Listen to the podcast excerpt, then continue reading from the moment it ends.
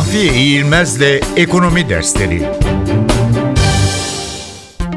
Bu kadar olay oluyor, niçin kriz çıkmıyor? Son dönemin en çok sorulan sorularından birisi filanca ya da falanca olay olduğu halde niçin kriz çıkmadı sorusu. İlk ve en önemli nedeni sermaye hareketlerinin serbest bırakılmış olmasıdır.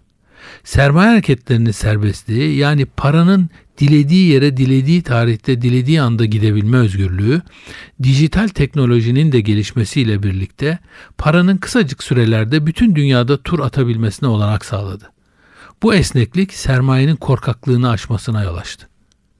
İkinci neden küresel krizle birlikte ve özellikle de son 1-2 yılda pek çok siyasal, sosyal, jeopolitik ve ekonomik sorunun peş peşe ve bazen bir arada yaşanmış olmasıdır. Bu tür yoğunluk ve sıklıklar diğer olaylarda olduğu gibi bu olaylarda da bir anlamda kanıksama etkisi yarattı. Üçüncü neden küresel sistemdeki likitte bolluğudur. Fed ve İngiltere Merkez Bankası ile başlayıp Avrupa Merkez Bankası ve Japonya Merkez Bankası ile devam eden niceliksel gevşeme operasyonları küresel sistemde müthiş bir likitte fazlalığına yol açtı. Bu kadar fazla likitte akacak yer arıyor.